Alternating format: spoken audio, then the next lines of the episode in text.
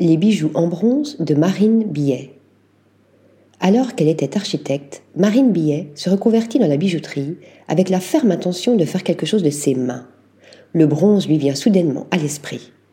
Elle crée Incarnem, une marque de bijoux sur mesure où la sublimation prend tout son sens. Pour chacune de ses créations, la jeune femme utilise la technique de la fonte à la cire perdue. Les formes révèlent ainsi des fragments de vie capturés par l'artiste et donne naissance à des sculptures oniriques qui épousent les formes du corps de la personne qui les porte.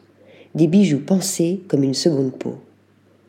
Article rédigé par Marine Mimouni.